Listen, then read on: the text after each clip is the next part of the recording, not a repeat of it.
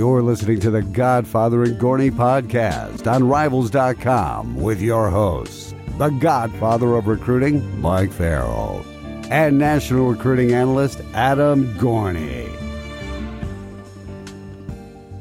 That's right. It's episode three of the Godfather and Gorney podcast here on Rivals.com.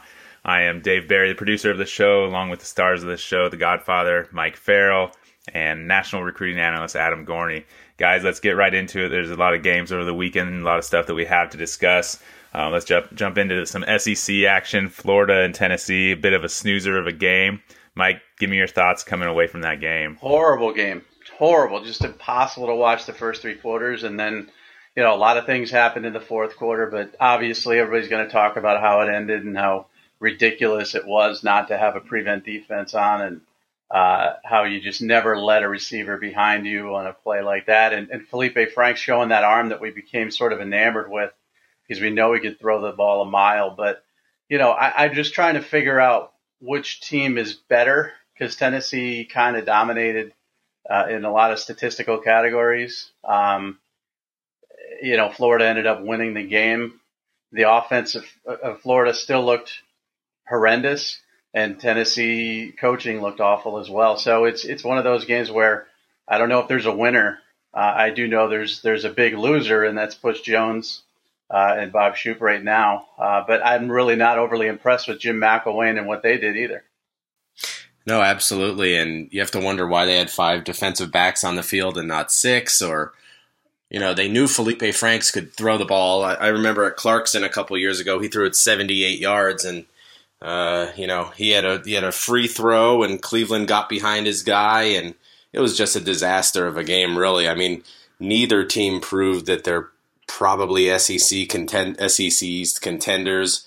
It was an ugly game. I mean, other than John Kelly running the ball pretty hard, you know, and, and Quinten Dormady didn't look good. I think he had three interceptions. So you wonder, does Guarantano get a shot here? Um, you know, Butch Jones is definitely on the hot seat after this. I think, um, you know, you can't lose a game like that. And I saw a stat this morning that they have not led in a game against Georgia Tech or Florida um, going into the fourth quarter. So, you know, you have to wonder um, just how well this season is going, uh, even though they're two and one and lost on a hail mary. Um, but people can't be happy with that performance in Gainesville on Saturday. And they must not trust Guarantano at all. I mean, at all, because Dormady looks horrible. Um, you know, his arm strength isn't there. Accuracy is, is hit or miss. Um, you know, there was some talk at the half that they might make a, quarterback change. He got nicked up a little bit in the red zone. Uh, they ended up having a penalty. Guarantano came in and then they pulled him right out. So they, they can't trust, uh, Guarantano and, and, you know, but my biggest problem with that game was you've got a running back in Kelly that's dominating. Uh, he gets stronger as the game goes on. Their offensive line is doing a very good job. You, you give him more than, you know, 19 carries or whatever he had. You know, he had six receptions and, and obviously that poor pass by Dormady should have been a touchdown and, and it should have been caught. But, you know, the, the offensive game plan for both sides looked like they were saying we have horrible quarterbacks and we're just going to play conservatively. But if you're Tennessee and you're controlling things with the running game, just keep running the ball. I think they were inside the 10 yard line seven plays and they threw all seven plays. So it just, just doesn't make a lot of sense to me. And, you know, I don't see a tremendous future for either of these programs this year or, or, you know, over the next couple of years if they don't have quarterbacks that they can trust and they don't have a lot of skill position players that are, that are playing well. But you know, again, the last play of the game, I don't know. I mean, devil's advocate. Okay, so let's say you, you're, you're trying to avoid with nine seconds left a long completion, out of bounds field goal attempt. You know, so you know maybe you don't put seven defensive backs in the game, but they had three deep safeties. Um, one of them peeled off coverage to cover an intermediate route you had two guys back there, and both of them let their guys get behind them, and I just cannot fathom how that is is anybody's fault but the coaching staff. Yeah, if you're not going to have six defensive backs, you you you know you should have some sort of rush, and they only rushed three, and Franks had a clear lane to throw the ball. So there was definitely some miscues there. But I mean, look at that SEC East; it is bad. You know, you had some hope for South Carolina, and Kentucky just shuts them down. Other than you know the first play of the game, they did absolutely nothing. You know, Georgia is probably the hope now, and they're not exactly world killers either. So uh, it looks like Alabama cruises here. So let's get to the hot seat. How hot is the hot seat for Butch Jones? Hot? I mean, like if we're talking, are we talking? You know, he's on fire. Uh, he's engulfed in flames. We're talking that you know it's it's very uncomfortable and you know 102 degrees, or you know, because a lot of people felt if they went eight and four or even seven and five, he'd be fine. But when you lose a game like this, as badly as as the way the game ended, I think that is really what determines a hot seat more so than the final record. I mean, they could finish this season and go eight and four or seven and five, but when you lose games like that, everybody looks at the coach and says, "Do you do you even know what you're doing?" So I think it's I think it's very very hot, but there's been a lot of talk that he was going to get another season after this one, even if they went eight and four or seven and five because of the losses, and and I guess we'll see. But he's right now uh, behind Sumlin, I think, on the hottest seat in the country. Yeah, I mean, you look at the next five weeks for them. They have UMass, which you know they'll beat, but then it's going to be big. This could really determine his future. Georgia, South Carolina, at Alabama, at Kentucky. So headed that's that's their schedule heading into November. So I think really, you know, you can't really say right now.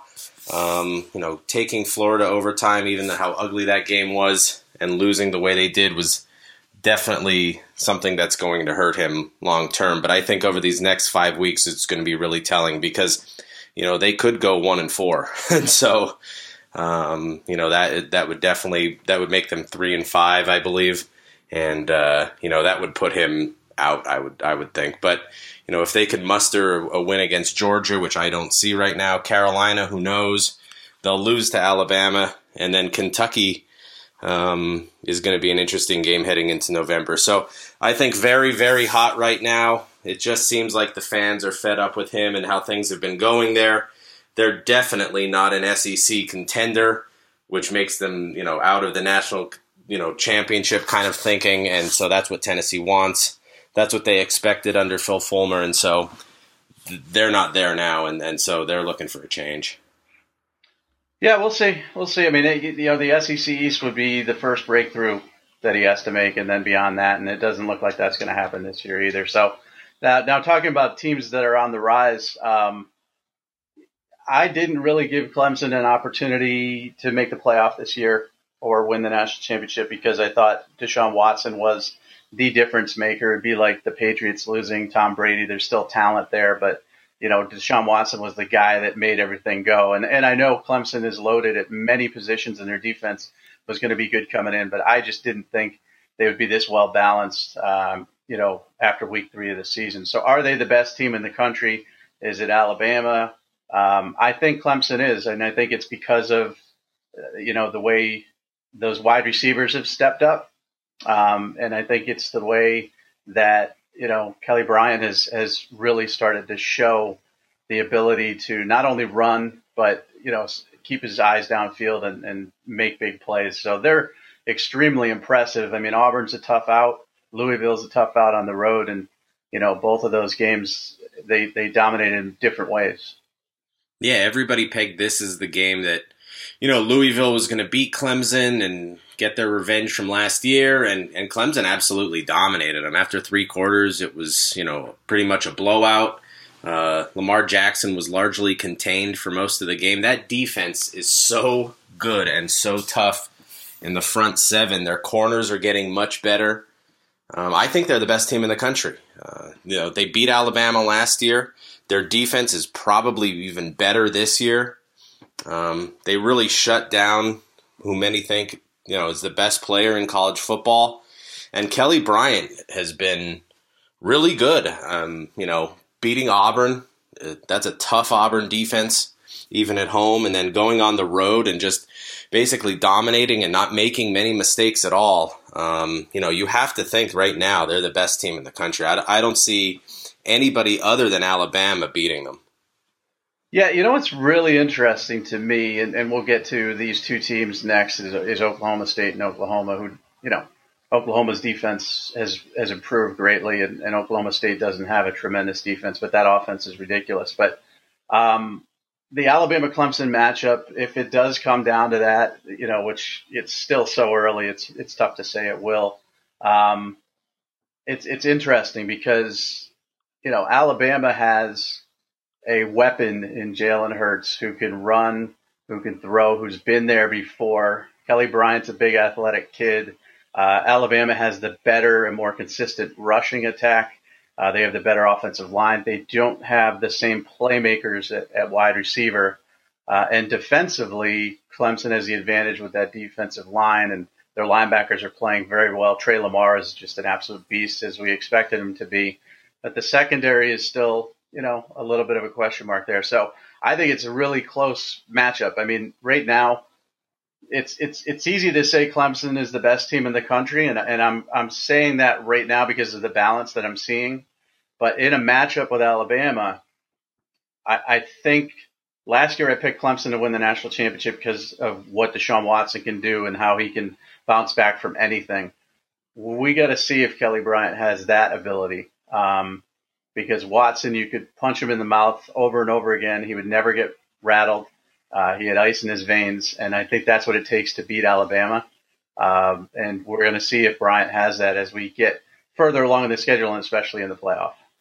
You know, I take I take that back. I actually think Oklahoma State could give them a game, and that's the team that has been my dark horse and yours too, Mike, for you know the college football playoff. And I watched them again this weekend, and it was Pittsburgh, but that offense, you can't defend six wide receivers, and their play calling is fantastic. Mason Rudolph might be the best quarterback in college football, um, and they they put so much pressure on a defense that um, you know they get the ball out fast when they need to. They run great plays, and their offensive line is much much better than you'd expect from a Big 12 spread offense offensive line. So that's a team, and as we get into this Oklahoma State Oklahoma debate, um, that I that I could see Clemson having a tough time with, Alabama having a tough time with, just because um, they are so so in sync offensively. Um, you know, they put up big numbers against Pittsburgh, and they really dialed it back in the second half. They could have kept going and going, and uh, it just seems like they're really, really in tune. Probably the best offense in the country in terms of you know, just how they're running the offense and skill. I mean, they have tremendous skill players, four, five, six wide receivers deep, and they can run the ball. So um, I, I, definitely think they're a team to contend with on the national level this season.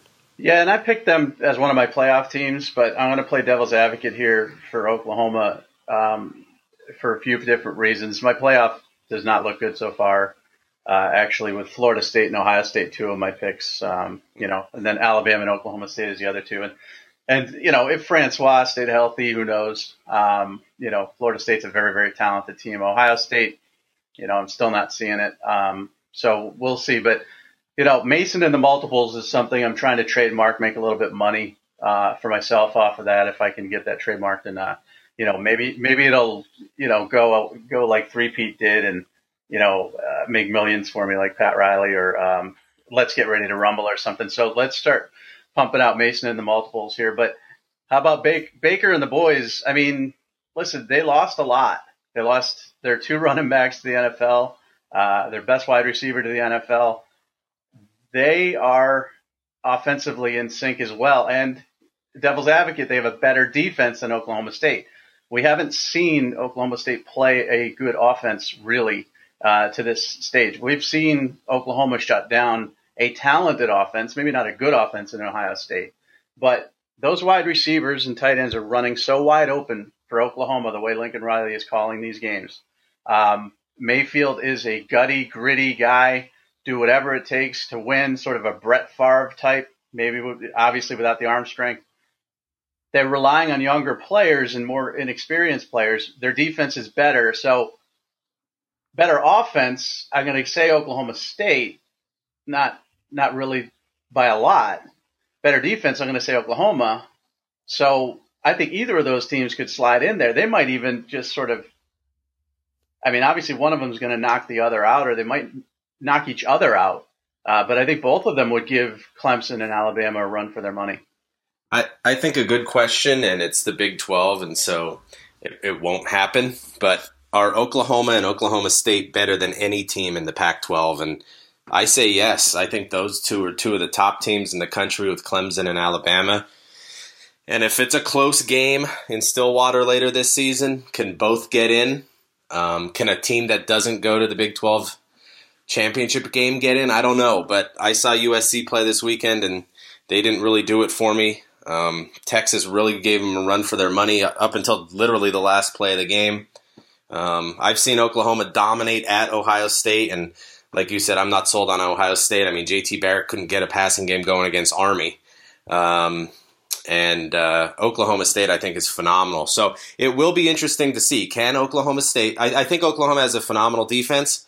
I don't know how good they are because um, you know their test and everybody's basing that off of you know dominating at Ohio State two Saturdays ago, and we we all know that Ohio State offense is a little bit of a sham, and so um, we'll see how good this this Oklahoma defense is um, because I think Oklahoma State's offense might might just be unstoppable. Um, they're going to score against anybody because they're not just throwing a one or two receivers. They're not just running one running back. Um, you know, it, the the whole point of college football is to find the weakest cornerback or the weakest safety and throw at them all game. And that guy's up against you know Marcel Ateman or Dillon Stoner, and those guys are elite wide receivers. So it's not just Mason Rudolph throwing to James Washington deep this year. They're they're going all over the field, and and uh, we'll see if Oklahoma could even slow them down the problem is though, and again, you could have said the same thing about Washington last year that, that you know you just can't stop them, and you know they got so many weapons and offensively. If there is an injury to the quarterback, you know, I think Oklahoma has more resiliency. I, don't think Kyler Murray is a very good passer, but I think they can they can run that offense and change the offense, whereas Oklahoma would still be a uh, a dangerous football team and with the better defense in Oklahoma State. If Rudolph gets hurt, you know, like Browning did at the end of the season, and it just isn't as effective, then they're in big trouble because their defense isn't very good. And I think that's the parallel I see with Washington and Oklahoma State right now. Now, I still picked Oklahoma State uh, to to go to the playoff because of that offense, assuming in a perfect world no one gets injured. Um, but I think Oklahoma has a little bit more depth. Uh, so we'll see how, how they stay, you know, healthy throughout the year and and if they if one of them can get there. I mean, the Big 12 usually gets snubbed, obviously, uh, so they have to be close to perfect to get in. Uh, and it's interesting because now this year, obviously, the assumption is they'll have to play twice if all goes according to plan. Um, so then, what if you know they split? Then what happens? So there's just a lot of stuff, but it is fun to watch. I was watching the Pitt game. You know, Pat Narduzzi is a defensive coach. It was an absolute joke. It was an embarrassment. I think Oklahoma State could have put up 100 points in that game if they wanted to. So they are just fun to watch. And Rudolph is rising on my list for NFL draft guys for sure. Um, let me ask you this question. I mean, you've interviewed Sam Darnold more than I have, and obviously both of I have talked to, to Rosen. And Rosen carries himself with confidence. Mason Rudolph carries himself with confidence. You know, those are the two quarterbacks that, that I have in the top three. Sam Darnold seems to be missing something. When it comes to personality, confidence, leadership. Is there do you catch that? Because I saw his post game interview and I'm like, it just doesn't seem like a guy that you're going to follow. Yeah. Um, I don't know about the leadership part. I think he's a, a, a leader. I think people follow him and are, and are behind him. Um, but I don't know if that you know that outward confidence is there that people completely trust in him to deliver wins. And, you know, we've seen that from Rosen, and it's been one of his criticisms. And Mason Rudolph is the same way. Mason Rudolph, I loved seeing him. Uh, I think they were playing Tulsa and blowing them out, and he was still on the sideline getting guys fired up and in people's faces and talking to the offensive line and, and showing that leadership on the sideline. I you know I don't see that from Darnold. He's more of a you know how can I say this kindly laid back Orange County surfer dude type that just kind of goes out and quietly wins games and you know um, would you say he's having a great season? No. Um, I think he's come back to earth a little bit. I think coming into this year, everybody thought he was going to be unstoppable and phenomenal like he was last year. And, you know, I think he's, you know, been average to a little bit above average so far. You know, he doesn't have Juju Smith to throw to, and, you know, he's got a lot of young receivers, but uh, still, I, there is that little bit of a question mark of you know, like they were against Texas. Um, should they have been in that position at all against the Texas defense that's put up, you know, gave up 51 points to Maryland in the season opener. So, you know, we'll see as as they go on. I think he's, you know, I think he's a leader. Uh, I think people get behind him. Um, but there, but like you said, Mike, I and I agree. There is something there that that you just don't really. It does doesn't click because. Um, you know his personality type isn't one to be kind of the kind of the uh, the go out and get him type. I don't no, think he, you know he's got talent. I mean, obviously that throw he made on the run in the back of the end zone for the touchdown was just a absolute laser where he threw. I think it was um, I don't know if it was who the receiver was, but he, he Burnett. Yeah, he threw him open. Uh, and, and the kid made a great play and a great catch, but it was the only window he could have put that football in. But but then you're talking about, you know, the pick six before the half was not his fault at all. I mean, he hit the guy in stride, just went right through his hands, and oops, there you go, pick six. But you know, I, I'm just telling you, it's just a feeling I get after interviewing, you know, thousands of kids over the years and sort of seeing his affect and sort of seeing the way he comes off. It's not, it's not Jay Cutler pouty, depressive. No, um, no. But it's it's very unsure of himself. It's kind of nerdy uh, questioning. It's not confidence that I see. Now, again, who cares about interviews, right? But if that guy's going into an NFL huddle and, you know, the average uh, NFL player on his team is 27, 28 years old or, or you know, six year NFL veteran, and you got this guy coming in there with that hesitation and lack of confidence, you're going to be like, I don't know, man. You know, so that's one of the things I notice. And you never want to, you never want to take these outside the box things and really put them into evaluation, but you have to. You simply have to. I mean, there have been many kids over the years that we've scouted and looked at where we're just like, man, that kid doesn't love football. That kid doesn't have the personality. That kid's not a leader. That kid's not this, that, and the other. That kid's trouble. Uh, and you have to factor it in. So that kind of struck me a little bit.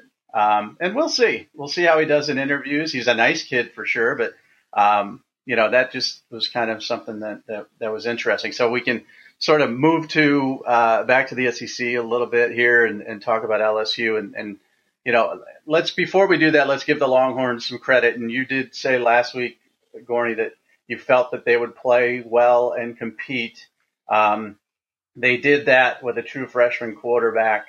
Um, they they you know came very close to pulling off a major upset, and the defense looked much, much better. So, congrats to them for, you know, stepping up against a difficult opponent. But LSU, uh, I mean, they quit. They were out, uh, out physical. That's not a word I know, but um, you know, they just came into that atmosphere and were just repeatedly punched in the mouth. Um, and and I think at the end, when you saw that they just had sort of given up and they were down by you know 30 points in the fourth quarter, that's a real problem for me. Uh, the penalties were ridiculous. This comes down to the questions we had about Ed Orgeron being a head football coach at a high level. Um, yeah. Can he do it? And this was a great example of a historic loss. I mean, they I don't think they had lost on the road like this um, in in many many years. Uh, and I I do worry about that team because they don't have a quarterback. Again, uh, the offense can't can't go without a quarterback. I mean, they can't be consistent without a quarterback. The defense looked bad and I thought the defense would be the strength of this football team, and they just got thumped. Not only that, but they got out muscled at the line of scrimmage both ways. Um, you know, Mississippi State was in the backfield all game.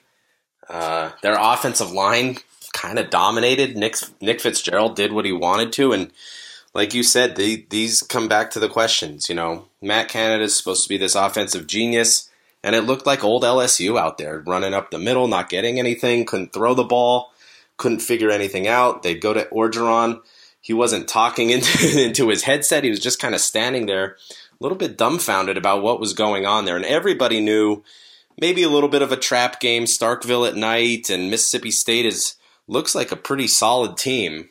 Um, you know, they're very physical. And, and they outmuscled LSU and, and, and you're right. I think LSU had a little bit of give up in them once things started going south. But uh, the offense looks just you know, just average. You know, no, no really, you know, exciting play calling again. Uh, you know, they can't throw the ball.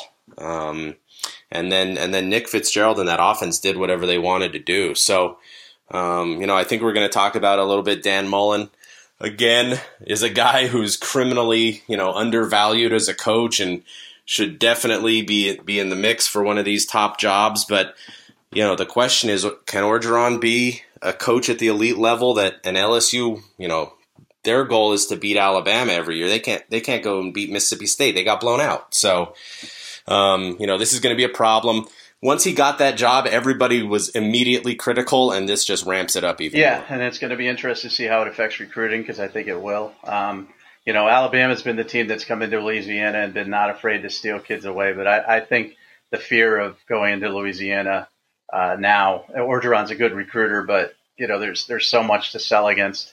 I think more and more schools are going to go into Louisiana and try to pull kids, and and it's going to be very interesting to see if he can, you know, put together those recruiting classes and keep the kids home like Les Miles did, at the very least. Before we get to the Nebraska dumpster fire, uh, let's let's talk about Dan Mullen. You know, um, you know, now he's being linked to every job that's open or will be open.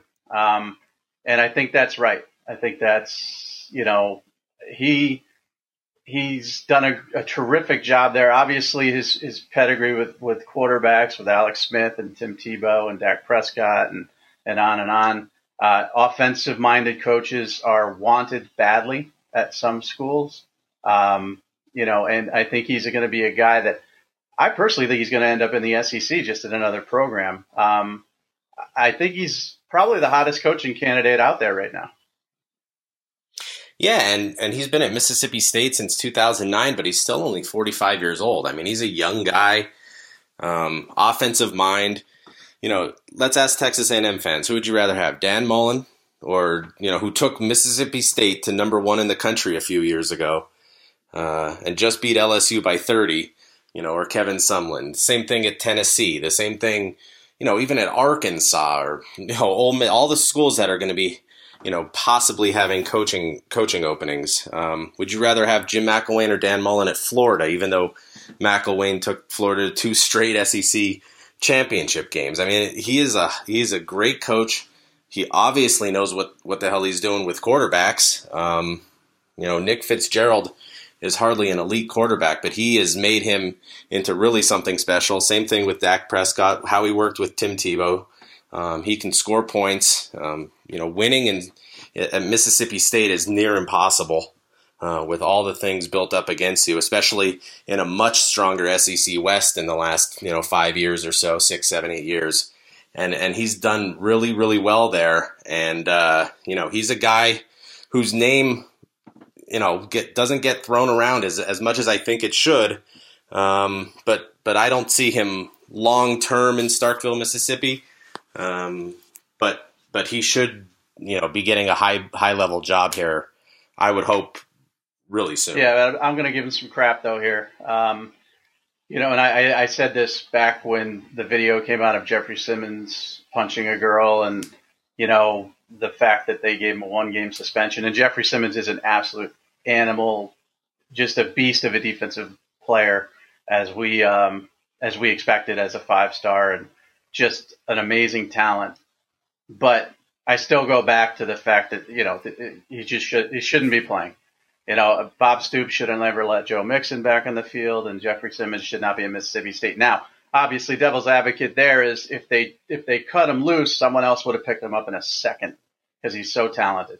Um, but when I saw how dominant he was, and and you know that he could arguably be the best defensive lineman in the SEC right now already, it just made me think back. I'm like, there's video of this guy punching a girl. He shouldn't be playing. Uh, but again, that's that's grumpy old me. I mean, you guys are younger, nicer, uh, better people than me, so you know that just sort of ticks me off a little bit. But I'm sure it doesn't bother you guys as much. No, it, it does bother me, and it's a PR hit. Um, one game suspension was a joke.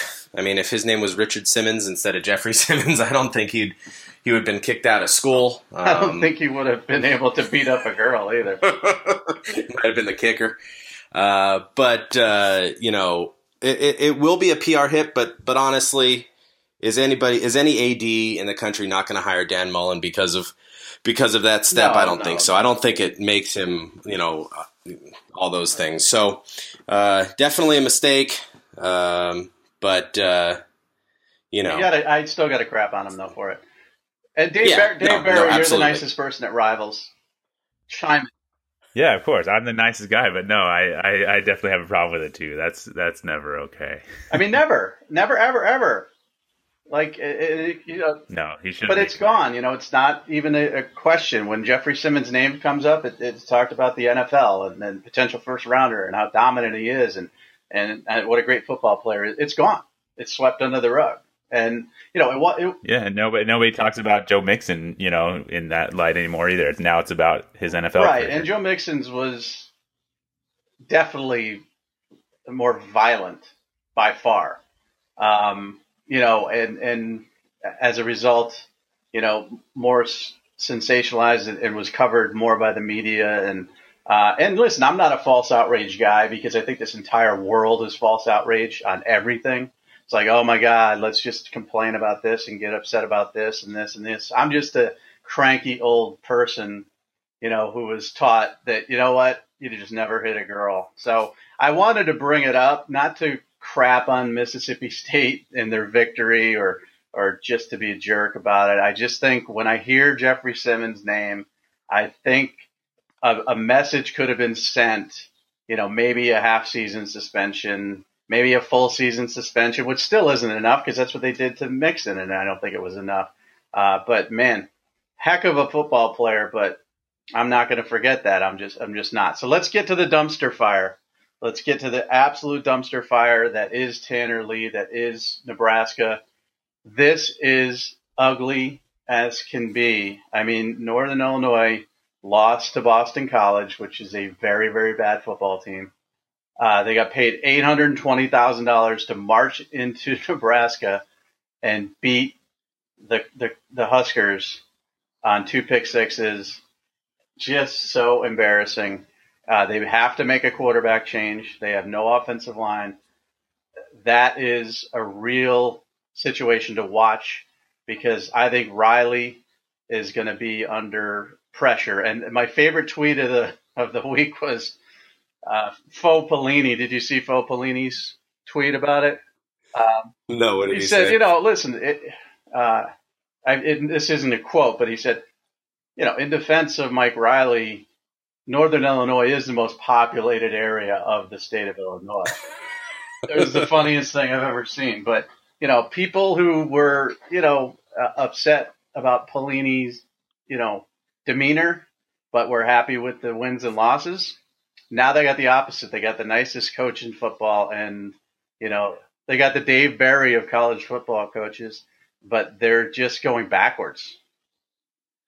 It'll be interesting to see because the AD came out and said he was disappointed and troubled. I don't know the exact words, but it was a clear statement that you know they better start winning pretty soon because having a nice coach is one thing, but they want to win, you know. And, and this team could be 0 3. Arkansas State gave them a real run for their money in the season opener. Arkansas State gave them a run for their money. They got blown out at Oregon before kind of a late comeback. And, you know, Boston College scored more points against Northern Illinois than Nebraska did. So they don't have much going for them. You know, the the the, the Nebraska fans like Mike Riley a whole lot, but you know, as he continues to lose here and things look bad, um, they're going to like him a whole lot less. And not long for the days of Bo Pelini by any stretch, but you know, under Bo Pelini, at least they won games. Yeah, they don't like him now. I mean, if you go on the yeah the RSS, man, forget about it. Which I'm sure Gorney will be on there and you know getting his his Gorn dog. Uh,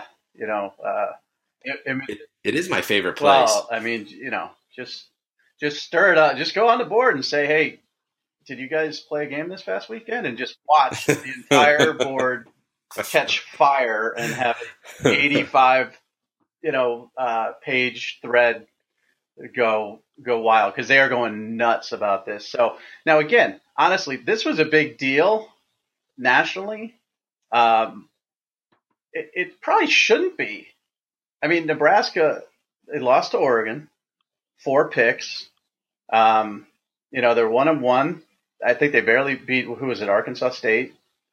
Yeah, Arkansas State in the opener. You know, it's not like they were favored to win the, the Big Ten West. It's not like they were a preseason top twenty five, you know, top twenty team or whatever. And but this was made such a big deal because this was an opponent that they paid a tremendous amount of money for, so they could get an automatic win, and then they couldn't even get that. And uh, you know, listen, not for nothing. I think that the defense the defensive scheme changes haven't been so pretty either. I mean, Diaco trying to change the defensive scheme, that's always difficult. Um, that wasn't the problem, you know, this weekend, but it, it, it looked like to be a, a, bit of a problem against Oregon and, and, Arkansas State. So they've got a lot of problems, a lot of adjustments there. But again, it's I guess it's the reason it's such a big deal is because it is the the largest and most vocal fan base on the internet. Um, and I think that's what makes it a big deal. So let's move past the dumpster fire. And I'm going to ask you a question. The best team not getting the attention it needs right now, three weeks in, who you got?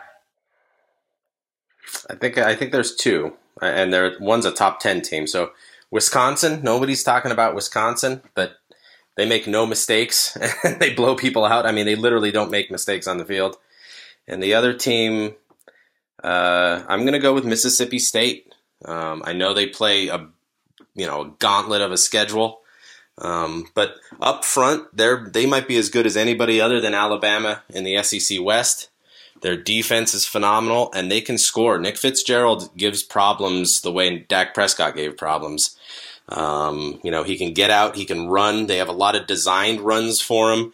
Um, he's not the fastest guy in the world, but he just you know, falls forward and gains yards all the time. So that offense is going to move, and that defense can stop people. So, um, you know, no one's really talking about Mississippi State yet, and we'll see as it continues. Um, but the team I like is Wisconsin.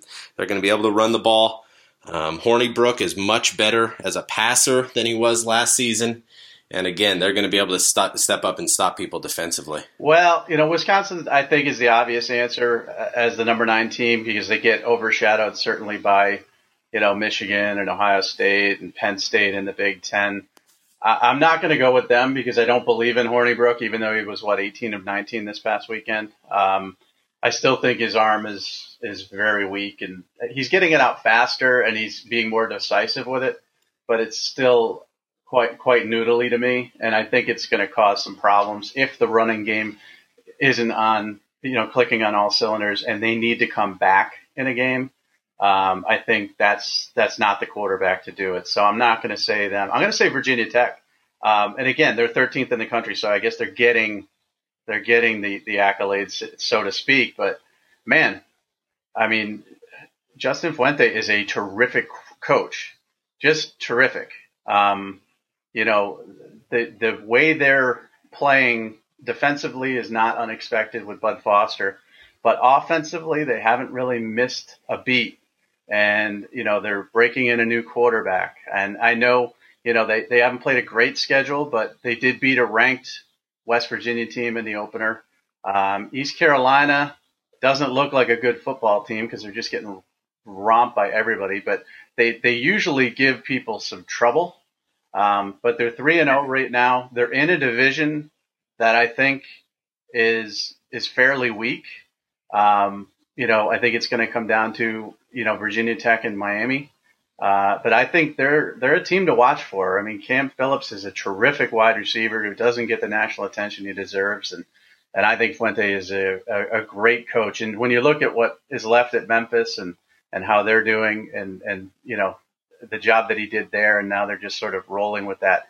I think he's probably a guy that gets doesn't get enough attention overall. Um, and the the interesting thing about Virginia Tech, Mike, is uh, you know obviously September 30th against Clemson but they're not in their division. So even if they lose to Clemson and then win out, um, you know, Georgia Tech's not going to be an easy out. At Miami's not going to be easy.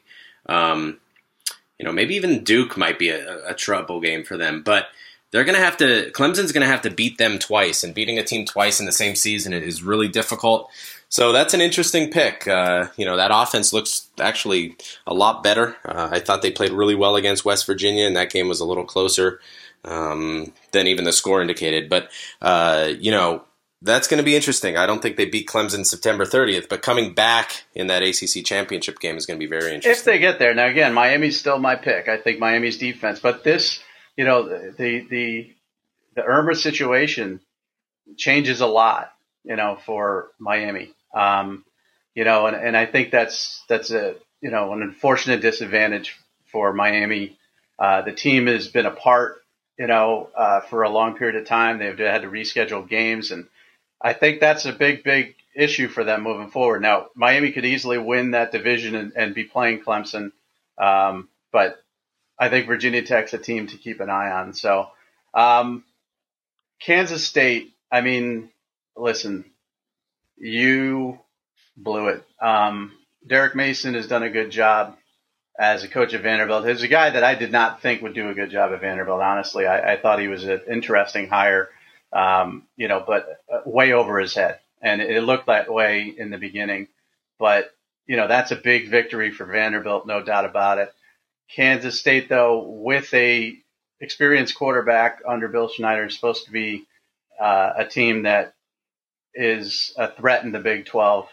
But losing to Vanderbilt might have ruined their season because you look at the the schedule in the Big 12, it's certainly not easy for them.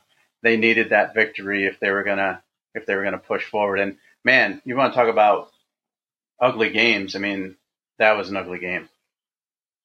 I think yeah, and and I think that's why Vanderbilt won. I think that's kind of what they wanted. Um, they wanted to make it slow. They wanted to make it a kind of ugly defensive battle, and that's what they got, and that's why they won. Um, you know, losing Zach Cunningham, I thought that defense was going to be a lot poorer. Uh, they might be stronger. that, that, that's a that's a tough defense, and and like you said, I thought Derek Mason was way in over his head when he got there, and then. I don't really remember the story completely, but he said he had forgotten his playbook and then he had found it, and it was just kind of an odd, odd situation going on there. But uh, they played him tough, and uh, you know, Kansas State's still a team. You know, they're they're always that team that's going to stick around. They're not going to fold. Um, they they're they're going into a bye week now and can regroup. But you know, they're going to Texas. They have TCU. They have Oklahoma. They have West Virginia. They have Oklahoma State in a Big Twelve, which I think is very talented. And so it could be a long kind of closing of the season here for them. And then let's wrap it up. Um, as I say, Josh Allen again looked horrible, so I'll just continue to hammer that point home and I mean, you know, again, I think it's just people trying to be smarter than everybody else, which happens in high school rankings as well. And it's like, oh, I found a guy. I think I, I'm smarter than everybody else, so I'm going to say something ridiculously stupid, and he could be the number one pick in the draft. And I'd really like to know who started that. Um, I'm not sure who it is, but whoever it is, shame on you. Um, he looked awful. I think he fumbled twice, and what he had another two interceptions or three interceptions, and you know, against Power Five teams, I think he's thrown one touchdown and seven or eight picks. But let's get beyond that and my bitterness. Um, Stanford looked awful, and San Diego State is the best Group of Five team in the country. And I'll let I'll let the nice guy talk about his team because I think you know they're better than South Florida. People are talking about Memphis being able to run the table now after their victory over UCLA and all that, but this is the best team I've seen and it's because of the defense. Yeah, I mean, you know, a lot of non-power 5 teams don't get the the props they deserve, but for somebody who who watches San Diego State and has seen the development over the last few years, because they're in the Mountain West, they're not going to get the, the attention, but their defense is great, their offensive line is great. They've got a running back in Rashad Penny who should be a, a Heisman contender um, but won't get that attention because they play on Facebook Live and CBS College Sports. You know, so nobody nobody gets to watch these games. Uh, but they beat two Pac-12 teams two weeks in a row. They start conference with Air Force next week, and then they face Northern Illinois the week after that, which just beat Nebraska. So that'll be a tough game, but they've got the potential to run the table. Um, so it'll be interesting to see how that goes down. Uh, I do think, you know, as far as non-power five teams, Memphis is another one that looks good. So um, we'll be we'll see how these Aztecs if do. they don't run the table, I mean, it's it's. I mean, come on, this is all. I mean, yeah, they have to. They've got they'll they'll play Boise. That'll that'll be another yeah, tough game. Correct me if I'm wrong. Okay, so Air Force, blah.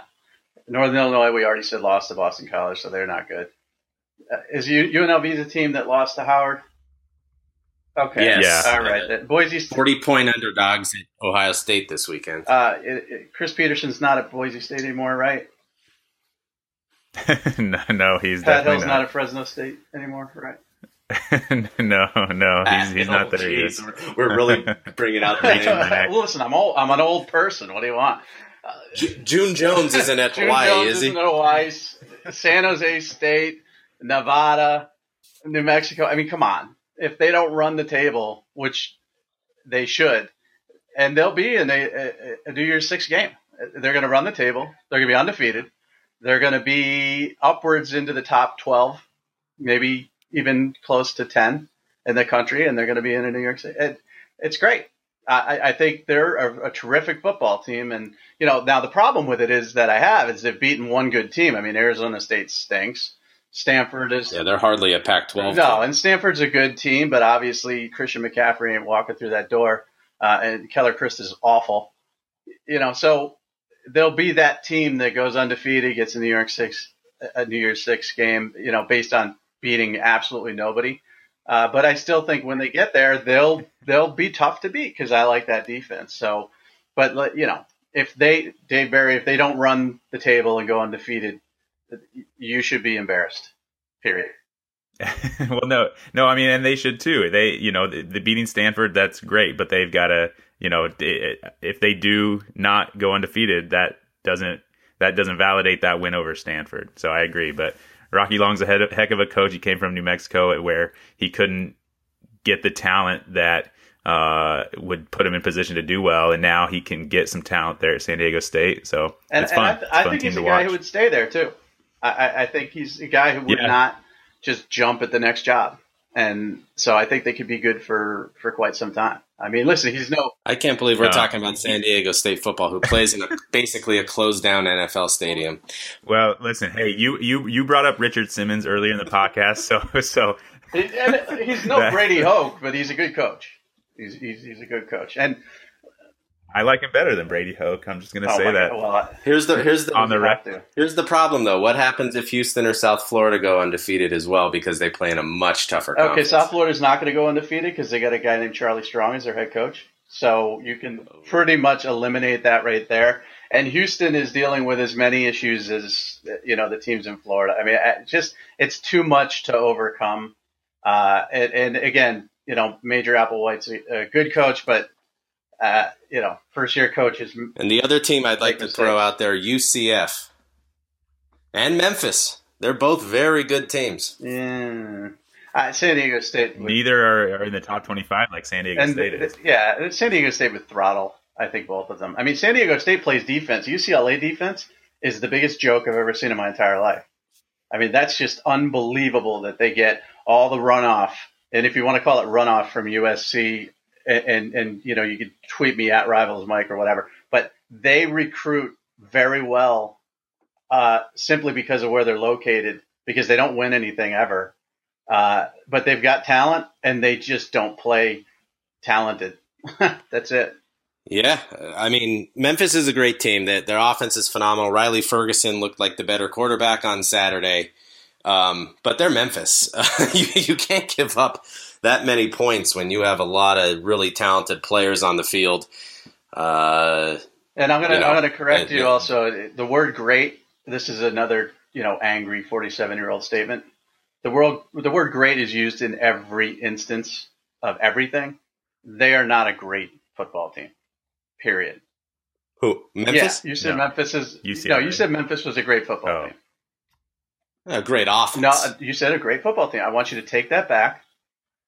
I want you to. I'm stop, not taking it back. stop using the word "great" unless you're talking about like Tom Brady, all right, or Doug Flutie, or somebody like that. They are not a great football team. What they did is they outscored a horrendous defense, just a horrendous defense that also got lit up by Texas A&M, and their offense looks awful. So I'm not on the Memphis train. I'm on the San Diego State train. They're going undefeated, and they're Oh going to a New Year's Six game, and they're going to upset whoever they play. Go Aztecs! Anybody who uh, wants to tweet me about the Aztecs, I will, I will like your tweet, and that's like a thrill. That's just a thrill for anybody. In front of a television go, audience of 0.2 they're going to light up somebody In- on New Year's. In Year's Jack Eve. Murphy Stadium, where the power goes out, and I still think, uh, I think still there's still like um, Tony Gwynn tobacco spittle, you know, h- half on the field because that is Oh, boy. like the oldest, crappiest place to ever play a football game. It- It hasn't been Jack Murphy Stadium since like 1983. listen, I'm I was 13 then, and to me, it's Jack Murphy Stadium. It, it will always be Jack Murphy Stadium, and the and Tony Gwynn is still got tobacco spittle on the field. I think that's where they filmed the got the- Major League. This is why this, it's still is got the why, same lights as Jack. This is why nobody's going to listen to our podcast because we just spent like 10 minutes on San Diego State, which has like two fans. So no one's going to listen to this crap, and it got off the rails. So let's just let's just end Yeah. this, and we'll do another Let's one. just end this. Yeah, we'll do another go. one Oh, wait, next week. I mean, at the end of this week or some something. Yeah, we'll try No, again. no, we'll do week. we'll do Here's- here's we'll do one this do. week because you know something stupid's going to happen in the next couple days. Like like like Butch, Butch is going to come out and defend the defense, or, or you know, or Bob Shoop's going to come out and say that uh, you know we we that was our set defense for any hail mary, or something stupid's going to come out pretty soon. All right. Well, on that note, let's get out of here. And, and in honor of our first ever Richard Simmons uh, comment, we're going to end it with a little soundbite from Richard himself. Hey, I want to dance with somebody. Gary, Hi. Hi. everybody. Gary, where All are you, Enough Richard Gary?